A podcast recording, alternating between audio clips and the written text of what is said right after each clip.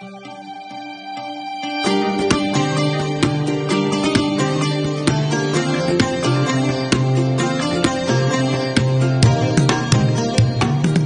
أربع سنين وأنتم طيبين.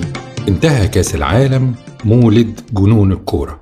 المولد اللي بتحضره الأغلبية الكاسحة من سكان الأرض اللي لهم في الكورة واللي ملهمش. حتى اللي ما بيفهمهاش بيعمل نفسه في الشهر ده خبير فيها. واللي ما بيحبهاش مضطر في الشهر ده يمشي أموره مع عشاقها اللي زهق من الكورة في موسم كأس العالم ما صدق دلوقتي إن البطولة انتهت عشان يخلص من حصار المباريات لحياته.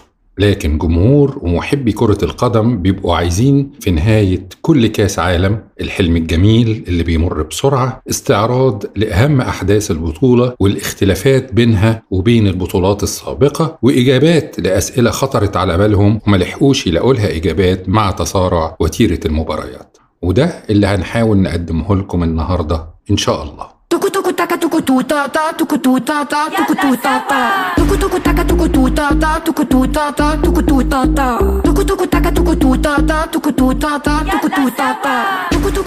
معانا النهاردة ضيف شاب متخصص. هيساعدنا نستوعب حصاد مونديال قطر 2022 معانا أحمد يماني المحلل الفني حاليا بقناة أون تايم سبورتس وسابقا بموقع في الجول وصحيفة المصري اليوم. مساء الخير يا أحمد.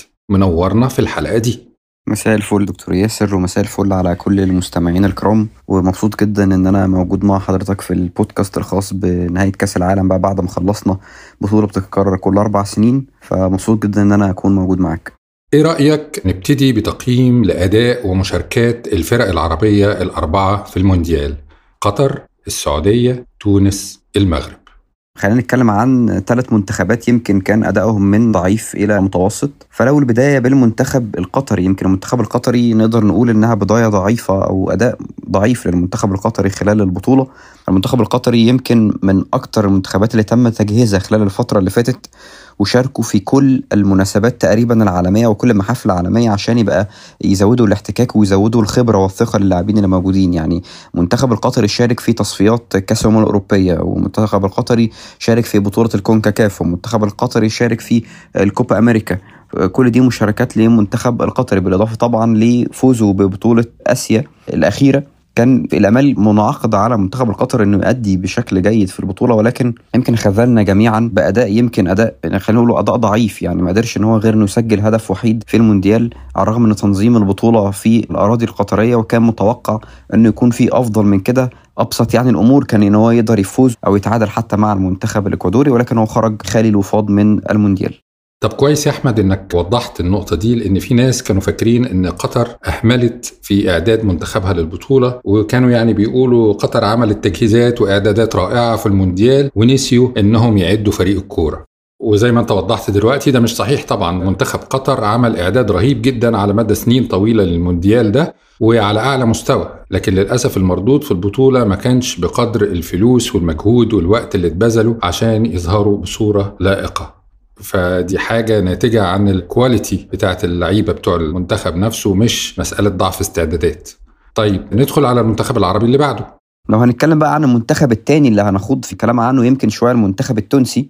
المنتخب التونسي يمكن حقق أربع نقاط في المجموعة وما لم تكن كافية طبعا للتأهل لأن طبعا هزيمته أمام المنتخب الأسترالي كانت صدمة بالنسبة للشارع التونسي. يعني خلينا نقول إن جلال القدري كمان المدير الفني للمنتخب التونسي كان عليه انتقادات كبيرة جدا خلال البطولة دي في ضم العديد من الأسماء في مشاركة العديد من الأسماء. يعني أبسط مثال مثلا على مستوى الهجوم مثلا في العديد من العناصر اللي فيه ما شاركتش. يعني مثلا سيف الدين الجزيري لم يشارك في دقيقة واحدة وقت المونديال. العناصر الموجودة من أكبر عناصر موجودة سواء كان وهب الخزري أو يوسف المساكني فكلها عناصر كبيرة. غيلان الشعلاني كلها عناصر أصبحت يعني ما بقتش هي اللي تقدر تدي المنتخب التونسي أفضلية يعني. ولكن المنتخب التونسي يمكن تعادله في المباراة الأولى مع منتخب الدنمارك حسسنا إن ممكن المنتخب التونسي يوصل ولكن بعد كده اكتشفنا إن المنتخب الدنماركي كان من المنتخب الضعيف وليخرج الثنائي ويصعد المنتخب الأسترالي ويصعد المنتخب الفرنسي. طبعا الفوز على المنتخب الفرنسي يعتبر إنجاز للمنتخب التونسي ولكن المنتخب الفرنسي كان بالفعل صعد للدور ال 16 وما كانش فيه دفع كبير وكان فيه عديد من العناصر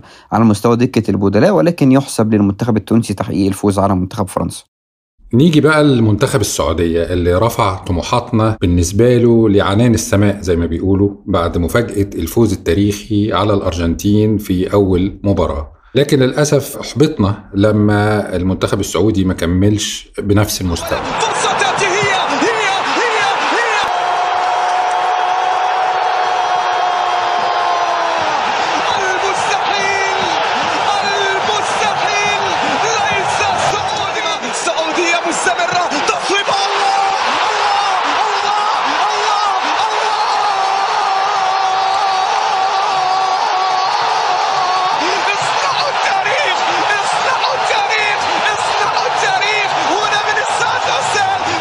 المنتخب السعودي يمكن كان بدأ بداية رهيبة جدا بالفوز على منتخب الأرجنتين في مباراة تاريخية للأخضر السعودي ولكن يمكن المباراة دي شهدت إصابتين أثروا بشكل كبير على المنتخب السعودي سواء كان ياسر الشهراني في مركز ال back left يمكن البريك ما قدرش يعوض الأداء بشكل جيد وطبعا سلمان الفرج في الجزء بقى نقل الكورة أو ال transition اللي بيتم من الناحية الدفاعية للناحية الهجومية وبالتالي ده أثر كتير على المنتخب السعودي في المباراتين اللي بعد كده سواء كان أمام منتخب بولندا أو منتخب المكسيك ولكن يحسب للمنتخب السعودي تحقيق نتيجة تاريخية بالفوز على الأرجنتين وهي تعتبر هي أفضل فوز عربي وقتها يعني بعد الإنجاز طبعا اللي عمله بقى المنتخب المغربي يعني كان أفضل إنجاز عربي وقتها الفوز على المنتخب الأرجنتيني.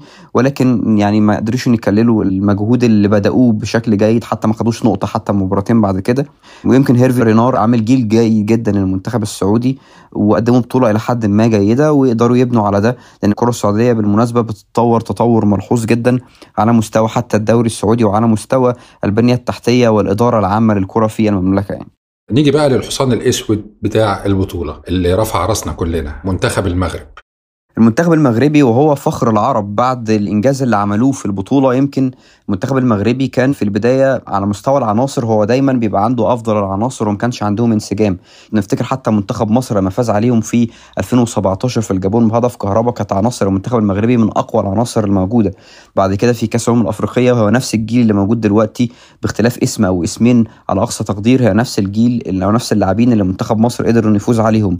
يمكن تغيير الوحيد هلولوزيتش وانتداب أو استخدام وليد الرجراكي في البطولة دي كان أفضل قرار عملوه في المغرب أو في الاتحاد المغربي لكرة القدم لأن الوليد الرجراكي من المديرين الفنيين الممتازين جدا اللي قدر إن هو يخلق للمنتخب المغربي شكل وقدر إن هو يعمل انسجام ما بين اللاعبين اللي موجودين. بالمناسبة المنتخب المغربي اللي موجود في القائمة كلها فيه ثلاث لاعبين فقط لا غير من اللاعبين الموجودين في القوائم المحلية.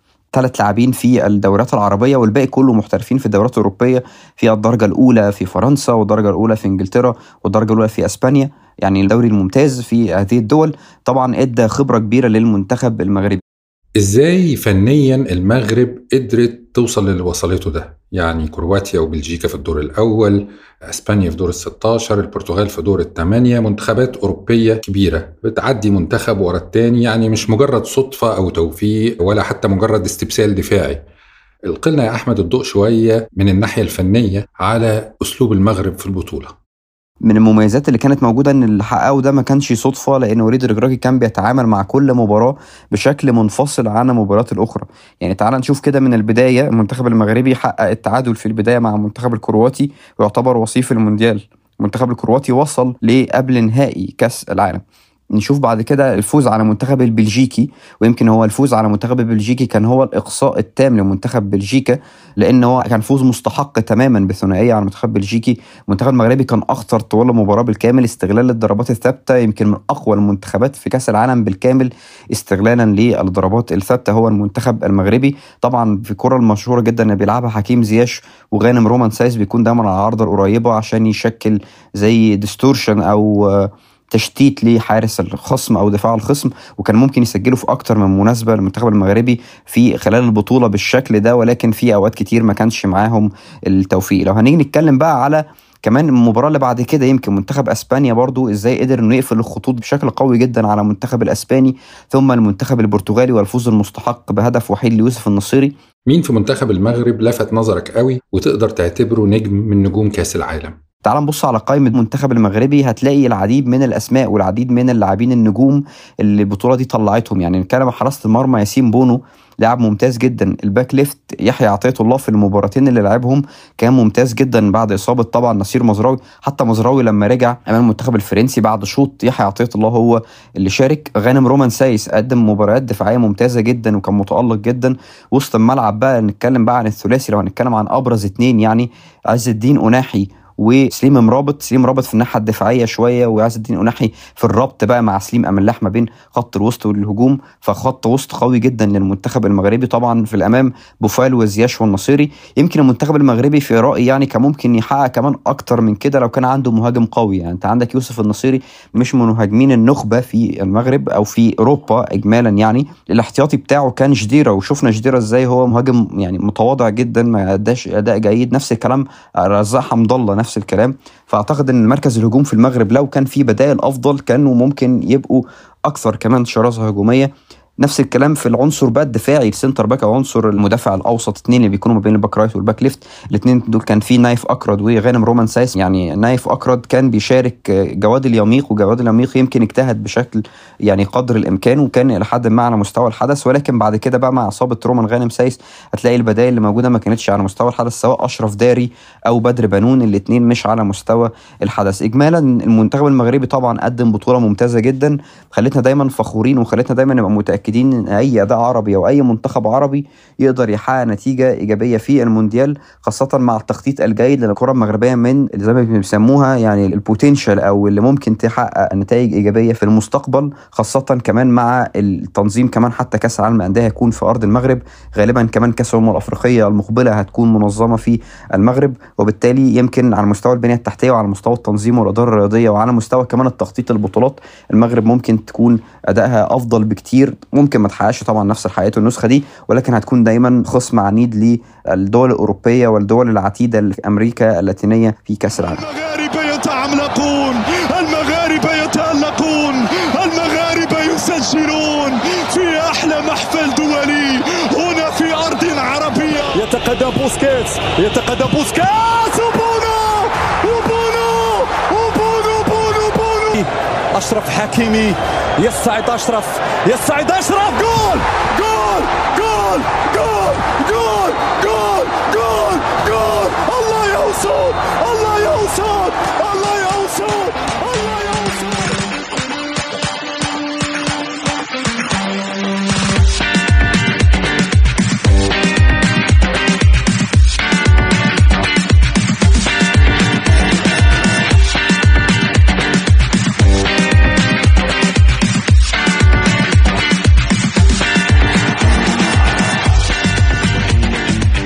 ندخل بقى على نقطة ميزت مونديال قطر عن كل كؤوس العالم السابقة وغالبا كؤوس العالم القادمة كمان وهي توقيت إقامة البطولة في ديسمبر يعني في منتصف الموسم الكروي وكمان من حيث المكان كل المباريات بتتلعب في مدينة واحدة بس. لأن في البطولات السابقة البطولة كانت بتقام في مدن متباعدة وفي شهر يونيو ويوليو بعد إنهاك طول الموسم في البطولات المحلية والقارية والمباريات زي ما قلنا كانت بتتلعب في أماكن بعيدة عن بعضها.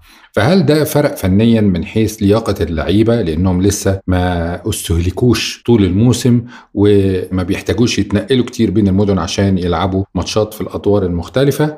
وهل في تأثير غير مباشر من حيث التوقيت أو مكان إقامة البطولة من ناحية متابعة الجماهير للبطولة؟ لأن طبعا البطولة لما بتتلعب على استادات متقاربة في مدينة واحدة ده بيمكن الجماهير إنها تحضر عدد أكبر من المباريات. إيه المردود الفني للنقط دي؟ إذا كان بالفعل ليها تأثير على أداء الفرق واللاعبين. أكيد طبعا إقامة المونديال في التوقيت ده يمكن أنا شايفه جزء إيجابي جدا لأن اللاعبين أغلبهم في الجزء البدني يعني top form ما بيكونوش exhausted أو انتهوا بدنيا أو في الجزء البدني لما تكون العضلة في قمة الإرهاق بتاعها في آخر الفترة وده اللي كان موجود لما كان المونديال بيتلعب في الصيف يعني. وبالتالي هتلاقي الإصابات يعني ما فيش إصابات كتير تذكر في المونديال. اللاعبين بدنيا بيكونوا واقفين على رجليهم بشكل واضح وقوي. ده بسبب لعب البطولة في الشتاء يعني. جزء التأثير على اجازات وخلافه طبعا في تأثير على اجازات بس هو هو نفس التأثير اختلاف التوقيت. يعني أنت لما تيجي تشوف بعد كده البطولة اللي جاية مثلا اللي هتتلعب في أمريكا والمكسيك وكندا على سبيل المثال هتلاقي البطولات توقيتها مثلا مش مناسب للتوقيتات في مصر مثلا أو التوقيتات بعد كده في الجزء الثاني بقى من الكرة الأرضية على عكس التوقيت. نفس الكلام في بطولة كوريا واليابان. كوريا واليابان المباريات كلها كانت 9 صباحا و12 ظهرا وحتى النهائي على فاينل لو أعتقد النهائي كان واحدة الظهر أو حاجة زي كده. فبالتالي ده برضو حتى لو انت في اجازة أو خلافه فانت عندك مشاكل حتى في المتابعة. هي دي الفكرة. طبعا عشان كده أنسب دايما مكان للعب البطولات بس طبعا مش هتقدر تعمل ده في كأس العالم. يعني هو منتصف الكرة الأرضية عشان الوقت يبقى منتصف ما بين بقى جزء شرق الكرة الأرضية وغربها. يعني ولكن أنا طبعا مع يعني فكرة اقامه المونديال في الوسط ده يمكن آه، حاجة كويسة جدا بالنسبة للمونديال ولكن ممكن يكون تأثيرها سلبي بقى على مستوى الأندية. أنت دلوقتي هتلاقي بقى كل اللاعبين منهكين جدا إحنا خلاص البطولة انتهت بعد أيام تعود البطولات العالمية من جديد مع إجازة الكريسماس البسيطة ثم نعود مرة تانية لاستكمال المباريات يعني فممكن يبقى في ضغط وإصابات كتير بقى مع نهاية الموسم في الأندية الأوروبية.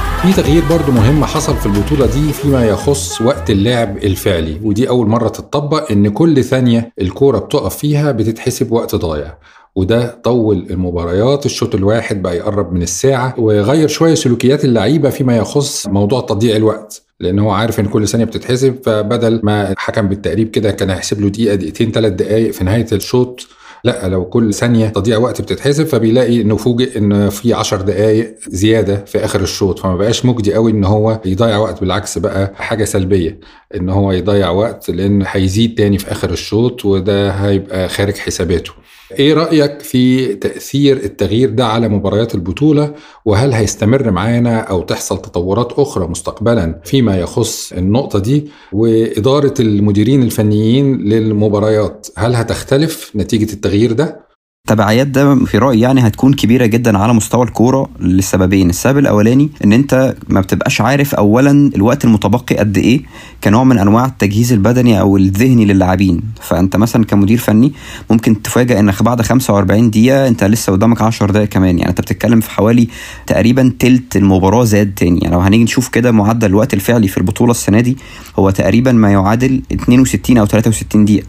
وقت اللعب الفعلي في مونديال روسيا كان بنتكلم في حوالي 53 دقيقة يعني بنتكلم تقريبا في 10 دقايق من 53 دقيقة زادت يعني بنتكلم في نسبة يعني تقترب من 15% تقريبا وده في عرف الكورة مش رقم قليل لأن المدير الفني في اللحظة اللحظات دي هيبقى عنده لسه وقت كبير ده نقطة. والنقطة الثانية طبعا على مستوى التغييرات كمان.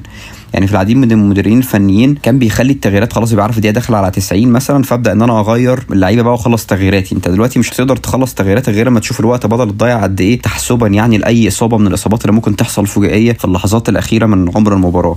وده في إطار كمان تعميم وبعد كده هيعمم على الدوريات حتى الدوري السعودي على سبيل المثال يبدا يعممه أو بدأ تعميمه بالفعل بعد المونديال كان أول جولة كانت الخميس الماضي وبدأ تعميمه بالفعل والمتوقع تعميمه في كل الدوريات. ده طبعا في اقتراح لتعديله بعد كده إن الحكم يقدر يوقف الماتش زي رياضة اليد مثلا ولكن في الوقت ده هيبقى في تعديل لمدة المباراة. يعني بعد ما الشوط يبقى 45 دقيقة الشوط هيبقى 30 دقيقة فقط لا غير واللي بعد كده هيبدأ إنه يقدر يوقف الوقت كل ما الكرة تخرج بره بحيث إن أنت في الآخر تبقى عارف أنت متبقي لك قد إيه وتقدر تلعب قد إيه. ده طبعا كل ده في حيز المناقشة ولكن خلينا نقول إن ده من أبرز الشواهد الإيجابية بشكل قوي جدا خلال المونديال هو زيادة الوقت الفعلي للمباراة تقريبا بنسبة 15% من عمر المباراه.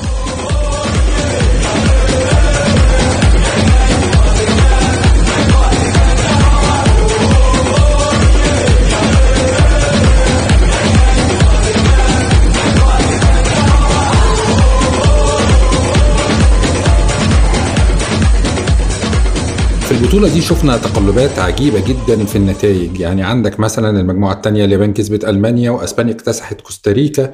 وبعدين فوجئنا باليابان اللي كسبت ألمانيا بتتغلب من كوستاريكا اللي هي اتهزمت من أسبانيا. وتيجي اليابان في ختام مباريات المجموعة تغلب أسبانيا اللي بعد كده المغرب طلعتها. رغم إن أسبانيا كانت عملت رعب في بداية البطولة بالسبعة اللي سجلتهم في كوستاريكا وبقت على طول بمجرد نهاية الماتش ده أحد كبار المرشحين للفوز بالبطولة. وفي مفاجأة الأرجنتين اللي اتهزمت من السعودية في أول ماتش شفنا بعد كده السعودية خرجت من الدور الأول والأرجنتين خدت كأس العالم. ده غير إن في ثلاث دول أوروبية الدنمارك وصربيا وويلز تزيلوا مجموعاتهم لأول مرة في وجود فرق آسيوية وأفريقية في نفس المجموعات. البرتغال اللي كسبت غانا بالعافية في الدور الأول واتغلبت من كوريا الجنوبية عملت مباراة تاريخية في دور ال 16 وكسبت سويسرا باكتساح 6-1 بعد كده المغرب طلعتها في دور الثمانيه الله! إيه اللي بيحصل في كأس العالم ده وبيحصل في الكرة العالمية؟ آه الظاهرة دي طبعا من يعني من أكتر الظواهر الغريبة كانت في مونديال قطر ويمكن ده تخليني كمان أنا أتكلم بقى في نقطة تانية هي نقطة هل مونديال قطر 2022 هو الأمتع اللي ممكن أكون شفته؟ هيبقى بسبب النقطة اللي حضرتك لسه بتتكلم عليها وهي نقطة تذبذب النتائج. يعني تعال نمسك كده فريق واحد وليكن المنتخب الأسباني. المنتخب الأسباني أنا شفت الصبح الأرجنتين بتتغلب من السعودية 2-1 نزلت بكامل الدوافع اللي موجودة عندي بالليل فزت على المنتخب الكوستاريكي بسباعية بعد كده لعبت المنتخب الألماني. المنتخب الألماني اللي كان قبلها مغلوب من المنتخب الياباني والمنتخب الألماني كان هيفوز عليا كمنتخب أسبانيا في اللحظات الأخيرة. الناحية التانية المنتخب الياباني على سبيل المثال اللي فاز على المنتخب الألماني اتغلب من المنتخب الكوستاريكي. ثم بعدها تلاقي كوستاريكا اللي فازت على المنتخب الياباني متأخرة أمام منتخب ألمانيا وقدرت إنها تعود في النتيجة مرة تانية. وفي نفس الوقت المنتخب الياباني اللي كان اتغلب من كوستاريكا وكان خلاص يعني مسيرته قربت تنتهي قدروا إنه يفوز على منتخب أسبانيا. نفس الكلام المنتخب السعودي فاز على المنتخب الأرجنتيني بعدها اتغلب أمام منتخب بولندا بعد كده أمام منتخب المكسيك. عشان كده أنا بعتبرها من أفضل النسخ في رأيي يعني. اتكسرت فكرة البطل اللي بيخش كسبان جزء من المباراة قبل ما تبدأ المباراة. يعني أنت لما تيجي تتكلم تعال نتكلم على رياضة فردية وليكن رياضة الملاكمة مثلا. لو أنا ملاكم مصنف مثلا الأول على العالم وبلاعب الملاكم ال 40 على العالم أنا داخل عندي أفضلية نسبية نسبة تتعدى 80% إن أنا كسبان الماتش.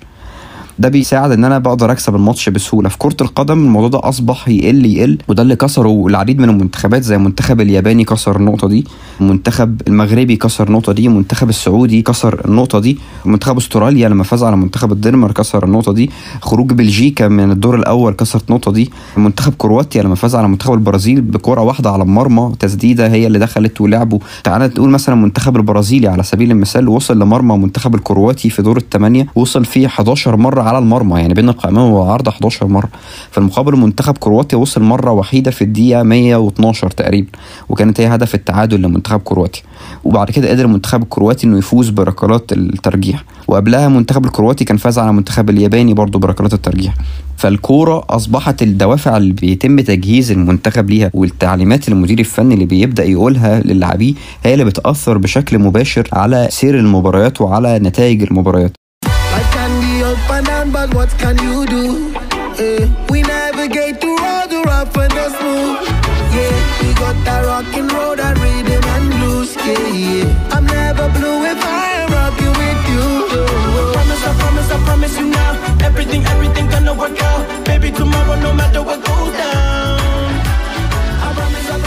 لو هنيجي بقى نقارن مونديال قطر بمونديال اللي قبل كده اللي ممكن يكون مونديال ممتع في رأيي طبعا هو مونديال 98 المونديال سنة 1998 من أمتع المونديالات اللي شفتها.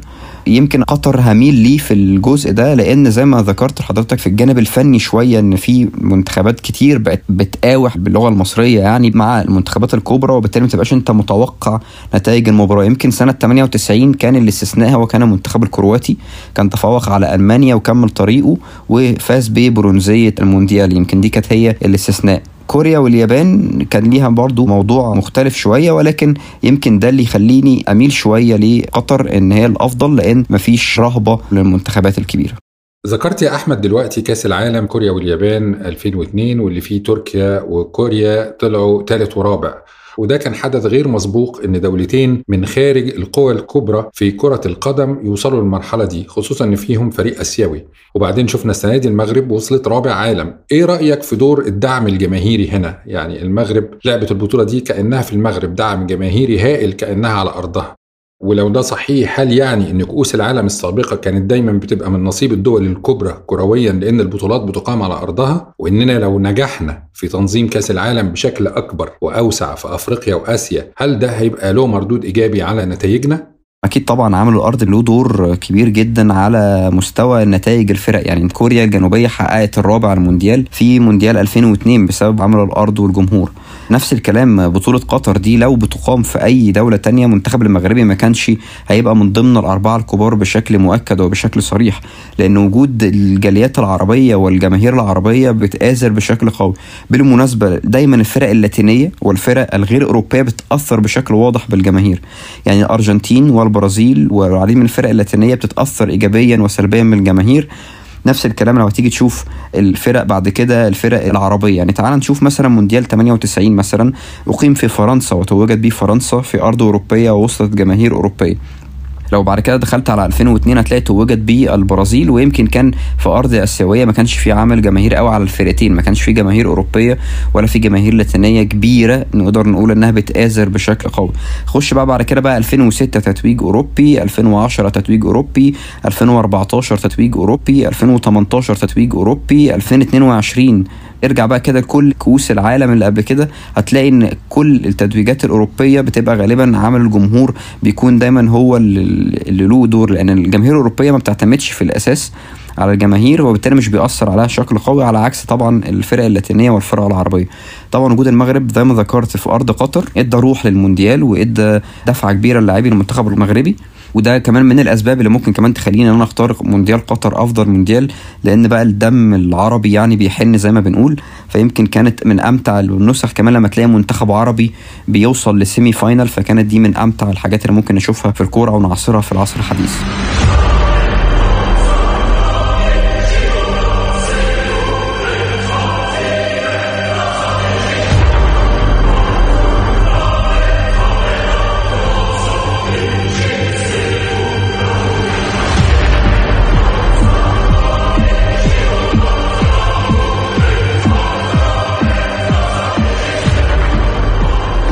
ما نقدرش نعدي كاس العالم ده من غير ما نتكلم عن أسطورة الكرة العالمية كريستيانو رونالدو واللي حصل لرونالدو في رأيك رونالدو اتظلم ولا ظلم نفسه؟ وهل سانتوس المدير الفني للبرتغال كان المفروض يتعامل معاه بشكل أفضل سواء أدبيا أو حتى فنيا باستغلال وجوده لمصلحة الفريق؟ يمكن رونالدو البطولة دي شايف إن هو ظلم نفسه بشكل واضح جدا يعني أنت كلاعب بحجم وقيمة رونالدو طبعا أخطأ خطأ في البداية فادح لما ترك ريال مدريد وأخطأ خطأ أكثر فداحة من وجهة نظري يعني لما فسخ عقده قبل المونديال. أنت لاعب في الأعمار الأخيرة أو في الامتار الأخيرة من كاريرك الكروي وبالتالي بتحتاج الدعم في كل الأوقات. مش هتقدر تتحدى الجميع زي زمان. زي ما ميسي في مقولة من المقولات كان قال الجسد لا يرحم فهو نفس الكلام. انت كلاعب مثل رونالدو عملت مشاكل في يونايتد خرجت من الباب الصغير زي ما بيقولوا بفسخ تعاقد. كل الضغوط كانت عليك كل العالم بيتفرج عليك هتعمل إيه وبالتالي أدائك طبعا كان أداء غير جيد مع المنتخب البرتغالي. عديد من العناصر الموجودة بتأدي أفضل من رونالدو في البرتغال. طبعا سانتوس ما ظلموش على الرغم إن أنا شايف من البداية اختيار سانتوس أساسا اختيار خاطئ للمنتخب البرتغالي واللاعبين اللي موجودين دول من أفضل اللاعبين اللي موجودين في العالم. وكانوا يقدروا يكملوا لأبعد من كده في البطولة. هم يعتبروا ما واجهوش منتخب قوي يعني عشان نقدر نقول إن المنتخب البرتغالي يعني قدم إنجاز وما فيش أي منتخب قوي واجهه حتى منتخب سويسرا في دور ال 16 منتخب سويسرا من منتخبات نقدر نقول متوسطة يعني. ولكن الضغوط اللي رونالدو خلقها على نفسه أدت إن هو ما كانش فيه تركيز تام ما كانش فيه فعالية على المرمى. علاقته حتى باللاعبين مش زي علاقة ميسي باللاعبين في المنتخب الأرجنتيني يعني. علاقة رونالدو باللاعبين فيها شوية فتور كده تقدر تشوفها وتحسها. وهنا الفرق بقى ما بين الاثنين يعني عشان كده أنا شايف إن رونالدو طبعا أخطأ في حق نفسه. ولو إنه في الآخر حقق رقم قياسي إنه قدر يسجل فيه خمس نسخ مختلفة من المونديال وبالتالي هو اللاعب الوحيد اللي في العالم اللي مسجل فيه خمس نسخ. طيب كلمنا شوية عن الأرقام القياسية الجديدة اللي اتحققت في البطولة دي أو ضربت أرقام قياسية سابقة. بالإضافة طبعا رونالدو زي ما ذكرت لحضرتك في عديد من الأرقام يعني ضربت في هذا المونديال. يعني أبرزهم طبعا أهداف مبابي إنه تخطى أهداف زيدان في كأس العالم. أوليفر جيرو بقى الهداف التاريخي لفرنسا في كأس العالم. أدي كده ظاهرتين في منتخب واحد وليكن مثلا هو المنتخب الفرنسي. ميسي مثلا تخطى مارادونا في عدد الأهداف في المونديال. كل دي أرقام بسيطة ولكن تعني الكثير للاعبين اللي ممكن يكون أدائهم الفردي. بالمناسبة كمان جيرو من اللاعبين ال underrated جدا في الكورة يعني جيرو هو الهداف التاريخي لفرنسا في المونديال متخطيا تييري هنري. يعني ناس كتير جدا ما بتشوفش جيرو ما بتشوفش إسهامات جيرو اللي بيقدمها ولكن جيرو على مستوى النسخ الكتير وعلى مستوى حتى مسيرته الاحترافيه مع الأندية سواء مع أرسنال أو ميلان أو مع المنتخب. حتى هو اداؤه شبه يعني ثابت في البطولات اللي بيلعب فيها وده طبعا يحسب لجيرو. طبعا إمبابي طبعا قدم مونديال عظيم جدا. وقدر إن هو كمان يتخطى أهداف زين الدين زيدان مع المنتخب الفرنسي. على الرغم من امبابي دلوقتي بنتكلم داخل على 24 سنة يعني بنتكلم لسه مش أقل من تقريبا 8 سنين كمان يعني نسختين كأس عالم كمان بنتكلم فيهم وممكن كمان يبقوا ثلاث نسخ. وبالتالي طبعا امبابي من اللاعبين اللي ممكن يحطم حتى رقم رونالدو اللي أنا ذكرته اللي هو تسجيل في خمس نسخ. كان مبابي مسجل في نسختين فاضل له ثلاثة فأعتقد كمان ممكن يقدر إن هو يحطم رقم رونالدو قريبا.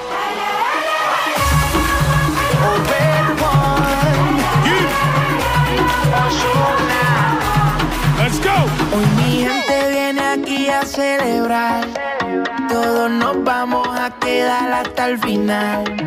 Digan si sienten el amor que quieren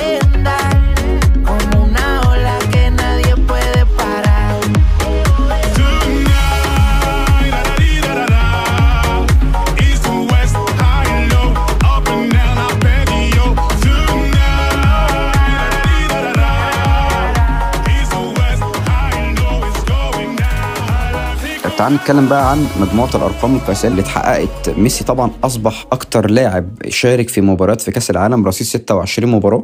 ده رقم ممتاز جدا ليونيل ميسي. كأس العالم قطر 2022 حطمت الرقم القياسي لعدد الأهداف في بطولة واحدة ل 172 هدف تجاوزت نسخة 98 ونسخة البرازيل 2014 ليونيل ميسي انفرد بالرقم القياسي لعدد الدقائق في تاريخ كأس العالم بواقع 2314 دقيقة تقدم على باولو مالديني اللي كان لعب 2217 دقيقة.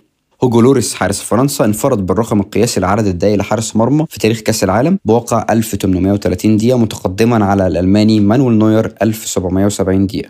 منتخب الأرجنتين أول حامل لقب للكوبا أمريكا يتوج بلقب كأس العالم بعدها مباشرة. منتخب الأرجنتين هو تاني منتخب يحرز كأس العالم بعد خسارته أول مباراة. خسر من السعودية 2-1 وتوج باللقب. إسبانيا 2010 خسر من سويسرا في المباراة الأولى وبعد كده توجت باللقب في النهايه ليونيل ميسي أصبح أول لاعب يخسر النهائي لكأس العالم وهو كابتن سنة 2014 وفاز تاني بيها 2022 وهو كابتن أول واحد يخسر البطولة وهو كابتن ويكسب البطولة وهو كابتن. وأخيرا كأس العالم قطر 2022 أكتر بطولة في تاريخ المونديال شهدت مباريات انتهت بركلات الترجيح بواقع خمس مباريات. ندخل بقى على الماتشين بتوع قبل النهائي. إيه تحليلك للماتشين دول؟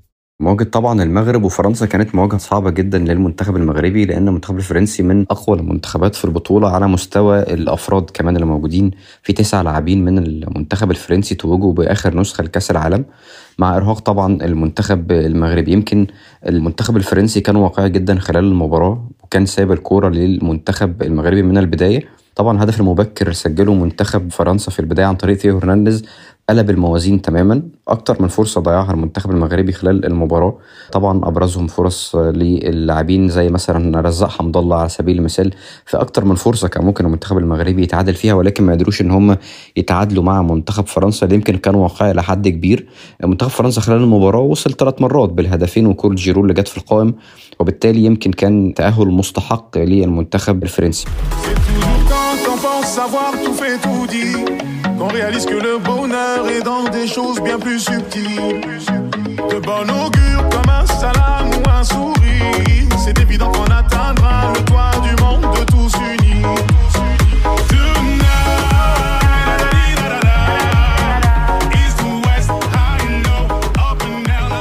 يمكن مباراة الأرجنتين وكرواتيا هي شهدت بداية توهج وتألق ليونيل ميسي لأن ليونيل ميسي أداؤه في البطولة دي بيتصاعد بشكل تدريجي يعني وكان هو رجل المباراة بالتشارك مع الفارس. يمكن المنتخب الكرواتي كمان خلال المونديال من 2018 لغاية النسخة اللي انتهت كان ما بيتعرضش الهزيمة في الوقت الأصلي بخلاف طبعا نهائي 2018 كان دايما كل الأدوار الإقصائية بيوصل لل extra time وركلات الترجيح ويكمل بعد كده. ده كان طبعا ضغط كبير على المنتخب الأرجنتيني إنه يبقى بنسبة كبيرة لو أنت وصلت مع منتخب كرواتيا ال extra time أو ركلات ترجيح بنسبة كبيرة ممكن تكون الغالبة لمنتخب كرواتيا. وده يمكن اللي سكالوني لعب عليه ونجح في المباراه قبل النهائي إنه بدأ يعتمد على ال counter attacks أو الهجمات المرتدة من الكرات الثابتة. يعني هدف الأرجنتيني الأولاني كان من كرة ثابتة ضربة ركنية للمنتخب الكرواتي ودي اللي كان بيلعب عليها منتخب كرواتيا إنه بيزود العدد قدر الإمكان ومنها جه هدف الارجنتين الأول عن طريق هجمة مرتدة. المنتخب الكرواتي مجرد ما تتقدم عليه وتلعب بعد كده ب game مقفول على هجمات مرتدة تقدر تكسب وده المنتخب البرازيل بالمناسبه ما قدرش يعمله. منتخب البرازيل سجل في المنتخب الكرواتي وبعد كده ما تراجعش وفضل يهاجم حتى هدف التعادل لمنتخب كرواتيا كان في هجمة مرتدة للمنتخب الكرواتي وقدروا يسجلوا في الدقيقة 112 113 وصلوا ركلات الترجيح. مع البرازيل. اتكلمت عن ميسي في بداية الكلام عن منتخب كرواتيا والأرجنتين. ميسي في المباراة دي كان هو رجل المباراة أفضل لاعب في المباراة كان دايما عنده حلول للاعبين المنتخب الأرجنتيني سواء في تسجيل ضربات الجزاء أو في صنع الهدف لالفاريز أو في صنع حتى الهدف الثالث ميسي كان بداية التوهج زي ما ذكرت في مباراة كرواتيا وكان طبعا تأهل مستحق للأرجنتين. ما نقدرش نغفل تماما دور لوكا مودريتش مع المنتخب الكرواتي اللي قدم بطولة عظيمة جدا على مستوى نص الملعب. رائع جدا كومني كراماريتش في القائمه الثانية الراسيه والدفاع يخرج تعليا فيكم مره ثانية بعيد الكره وراحت ضربه مرمى لصالح الحارس دومينيك ليفاكوفيتش حارس منتخب كرواتيا الكره هذه كانت بعيده الفاريز الفاريز الفاريز الفاريز يوليان الفاريز وركله جزاء حكم المباراه والبطاقه الصفراء انقلبت الموازين كره القدم ماكره تؤتمن كرواتيا تستحوذ كرواتيا تستحوذ والأرجنتين تحصل على غافوفيتش ليو عملاق ليو جول. بل العملاق هو ليو. البارع هو ليو. الما آن الأوان بقى؟ نتكلم عن ملحمة النهائي. أجمل ختام للبطولة. فرنسا إمبابي المبهرة حامل اللقب اللي مفيش فريق قدر يقف قصادها. ضد أرجنتين ميسي اللي ارتفعت حظوظها تدريجيا بدءا من الخيبة المبكرة أمام السعودية لحد الفوز الكبير على كرواتيا في قبل النهائي. يعني يمكن خلينا نقول يا دكتور ان النهائي فرنسا والأرجنتين من وجهة نظري هو أعظم نهائي يمكن شفته من أول ما تابعت كأس عالم من حتى من 94 لغاية تاريخه النهائي أنت بتشوف الكورة المباراة متقسمة بشكل غريب جدا. فرقتين كانوا يستحقوا الفوز. يعني إذا فرنسا فازت خلال الوقت الأصلي أو الأرجنتين فازت خلال الوقت الأصلي ما تقدرش تقول إن في منتخب منهم ما يستحقش التتويج. تعال نبدأ مع بعض كده بين الشوط الأولاني. طبعا الشوط الأولاني كان في سيطرة تامة لمنتخب الأرجنتين على المباراه سجلوا هدفين. الهدفين اللي سجلوهم كانوا من أخطاء في الدفاع لمنتخب الأرجنتين. وطبعا هدف من ركلة جزاء صحيحة لمنتخب الأرجنتين في سذاجة شوية في العرقلة حتى اللي كانت موجودة. منتخب الارجنتين قدر المنتخب الأرجنتيني يفوز بالشوط الأولاني 2-0 طبعا سكالوني يتحسب له بشكل واضح وصريح مشاركة دي ماريا وهو الرهان اللي فاز بيه في الشوط الأولاني. دي ماريا قدر إن هو يتحصل على ضربة جزاء وقدر إنه يسجل الجون وبالتالي كان يتحسب له الشوط الأولاني وجود دي ماريا في ناحية الشمال ناحية الشمال اللي هي عكس ناحية امبابي وبالتالي كان مخلي فيه load أو دفاع قوي جدا على ناحية دي ماريا عشان يبقى فيه تركيز الناحية دي وبالتالي أفقد ناحية امبابي الهجومية ناحية الشمال التأثير بتاعها يتقدم ليو ميسي يتقدم gol gol gol gol gol gol gol de Argentina gol de Argentina vamo vamos بين ال vamo وال vamos باختلاف لهجات الشمال والوسط الأرجنتيني. يسجل ميسي يسجل ليونيل. ترجع الكرة الأرجنتينية. شوف الوسط. الوسط فارغ الوسط فارغ. حلوة يا ميسي عالمي. الثاني القاضية. يهرب الكرة. يبدل على اليسار. بدل والثاني الثاني جول! goal goal goal goal goal goal! رجل المراكانا عاد لكم من جديد. رجل المراكانا ضرب من جديد. يمكن المنتخب الفرنسي يعني لغاية 70 دقيقة بالكامل ما كانش موجود. طيب إمتى بدأ يظهر المنتخب الفرنسي؟ المنتخب الفرنسي بدأ يظهر بعد لما سكالوني عمل تغيير وخرج دي ماريا من الدقيقة 70 ونزل أكونيا أو نزل خامس مدافع بقى يلعب بخمس مدافعين وبالتالي أفقد الجزء الهجومي وبقى فيه مساحة لمنتخب فرنسا إنه يستحوذ على الكورة. وده كان بدري جدا وده خطأ قاتل جدا. الخطأ ده تسبب بعد كده في ركلة جزاء. ركلة الجزاء دي هي اللي فتحت المباراة بالكامل في 90 ثانية. المنتخب الفرنسي قدر إنه يسجل هدفين وبعدها المباراة دخلت للاشواط الاضافيه أمام العملاق مارتينيز. كيليان مبابي! goal goal goal goal! هدف فرنسي من كيليان. مبابي يشعل ال final. مبابي يسجل النهائي. كومان وسط الميدان. راحت الكرة الرابيو الرابيو يلعب الكرة مبابي. خطيرة جدا. كرة من كيليانو جول مش ممكن مش ممكن مش ممكن مش ممكن أعتذر يا كيليان. مش ممكن أعتذر يا مبابي. أنتم شعب غريب أنتم كرة عجيبة. اثنين اثنين مبابي. كرة صاروخ كرة لا تصد كرة لا ترد. الله يا كيليان الله يا مبابي. جول الإستوار التاريخ يرفض مرة أخرى الأرجنتين بماذا؟ يمكن الشوط الدفاعي الموضوع اختلف نسبيا بسبب ميسي لأن ميسي فعلا قدم بطولة أسطورية وقدر المنتخب الارجنتيني إنه يسجل هدف ثالث عن طريق ميسي نفس الخطأ اللي وقع فيه المنتخب الأرجنتيني وقع فيه مرة تانية عن طريق إن هو في الركلات الركنيه لما كانت بتحسب لهم اللعيبة كانت بتاخد الكورة وتبدأ تضيع وقت وفي دقيقة 112 يعني لسه فاضل 8 دقائق كاملة عن نهاية المباراة وبالفعل برضه من خطأ من ركلة جزاء برضه حتى ال back right الأرجنتيني اللي تسبب في ركلة الجزاء هو كان نازل من تغييرات سكالوني. يعني كل تغييرات سكالوني على فكرة ما كانتش مفيدة يمكن ما عدا لوتارو مارتينيز اللي جوه جزئيا. يعني فكل التغييرات اللي كانت موجودة كانت مضرة. للمنتخب الأرجنتيني وركله الجزاء طبعا قدر امبابي يسجلها. يمكن بقى آخر دقيقتين ثلاثة كانوا من أكثر الدقائق إثارة في المونديال. انفراد تام مارتينيز قدر يشيله وكان وقتها خلاص يعني منتخب فرنسا كان هيتوج بالبطولة في الدقيقة 119 تترد بهجمة مرتده وعرضية. للاوتارو مارتينيز ما عوجش رقبته ولكن طلعت بره وبالتالي ندخل لركلات الترجيح. في تغيير عمله دي شامب مدرب فرنسا في ماتش المغرب وبعدين عادوا تاني في ماتش الأرجنتين لما بيلاقي مبابي مزنوق وممسوك جامد على الجناح وحركته متقيدة بيخرج جيرو ويحرك مبابي مكانه كراس حربة.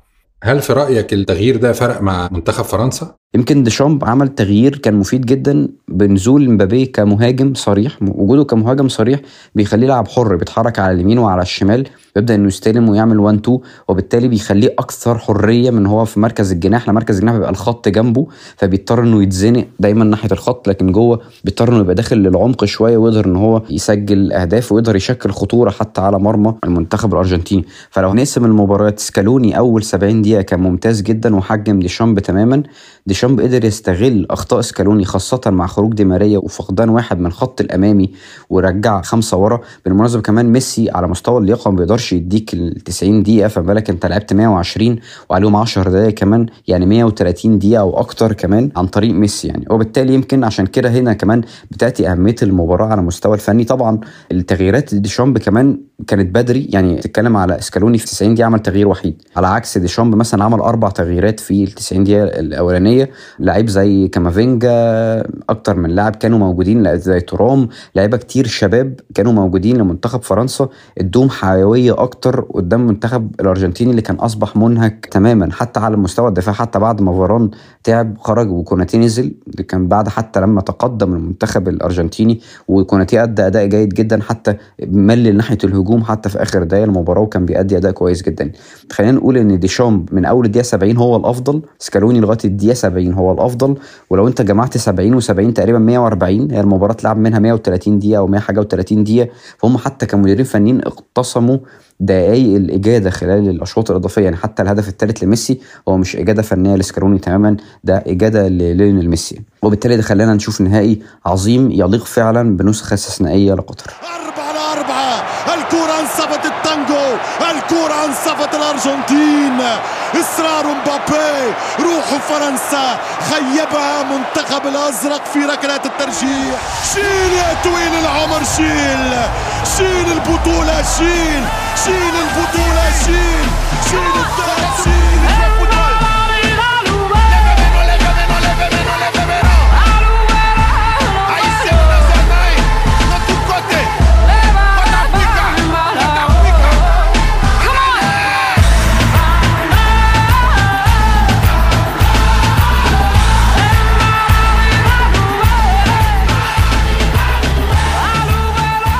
اتكلمنا من شوية عن رونالدو.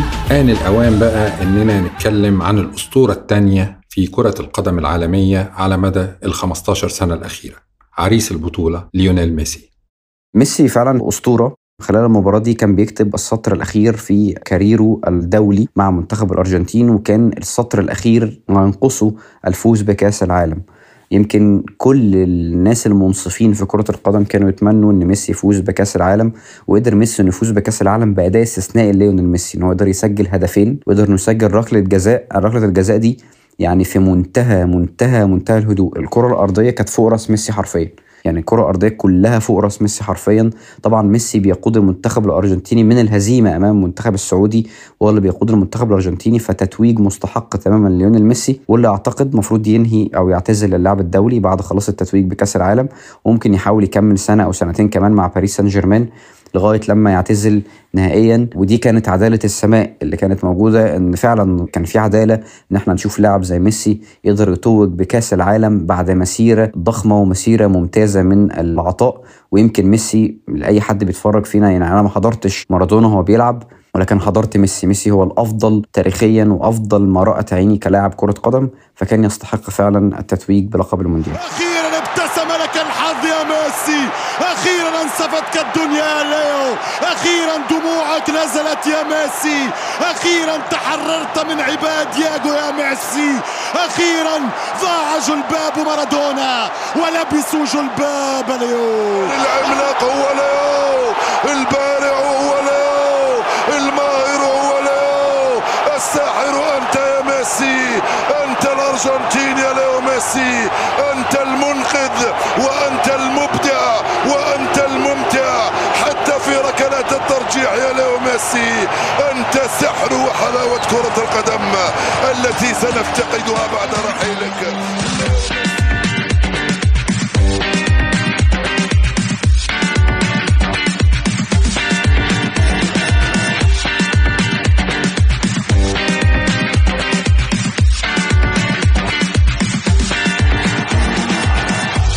آه، آخر سؤال بقى في الحلقة عن التشكيل المثالي للمونديال أو نقول فريق الأحلام. تختار مين للفريق ده يا أحمد في كل مركز؟ يمكن لغاية قبل المباراة النهائية كان ليفاكوفيتش حارس كرواتيا هو الأفضل طبعا مع إنقاذ مارتينيز لهدف في الدقيقة 119 ومع التصدي لركلة جزاء يعني في المباراة. خلينا نقول مارتينيز طبعا في حراسة المرمى. نبدأ بقى ال back left ثيو هرنانديز. ممكن نقول غانم رومان سايس في centre back. قدم مباراة ممتازة جدا مع المنتخب المغربي. نيكولاس أوتاميندي في عمر بقى ال 35 سنة أو 34 سنة مقدم بطولة استثنائية مع المنتخب الأرجنتيني. back right كوندي كوندي back right المنتخب الفرنسي قدم بطولة ممتازة جدا. وسط الملعب بقى عندنا الثلاثي طبعا مرابط مرابط كان شايل وسط المغرب بالكامل خلال المونديال. طبعا لوكا مودريتش كان شايل نص ملعب المنتخب الكرواتي خلال المونديال. يمكن اللاعب الثالث كان فيه أكتر من اسم. ماكليستر قدم بطولة ممتازة جدا. إنزو فرنانديز توج بأفضل لاعب شاب في البطولة ولكن أنا هروح لجريزمان. جريزمان قدم بطولة استثنائية مع المنتخب الفرنسي بخلاف المباراة النهائية ولكنه قدم بطولة استثنائية بالكامل يعني. طبعا الهجوم مبابي وميسي مفيش كلام. الاسم الثالث بقى كان فيه عديد من الأسماء اللي فكرت فيها ولكن اخترت الاسم الثالث هو أوليفر جيرو. أوليفر جيرو حتى لو ما قدمش مباراة نهائية جيدة ولكن قدم برضه بطولة استثنائية وتتحسب له الأداء الاستثنائي اللي قدمه.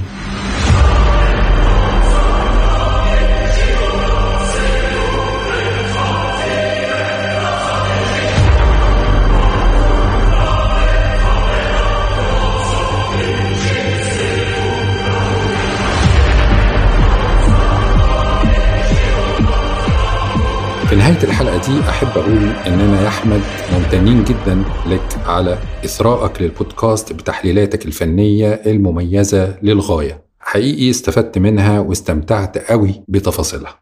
أنا مبسوط جدا يا دكتور إن أنا كنت معاك في البودكاست العظيم ده وأتمنى نكون كنا خفاف على السادة المستمعين. كل سنه طيبين كأس عالم انتهى. هننتظر أربع سنين تانيين عشان يجي كأس عالم جديد بظروف جديدة وفي دول جديدة وفي قارة جديدة. نتمنى تكون نسخه تبقى افضل من النسخه اللي كانت موجوده ولو اني اعتقد ان إحنا هنقعد فتره طويله مفتقدين نسخه قطر 2022 شكرا لك يا دكتور وشكرا لكل المستمعين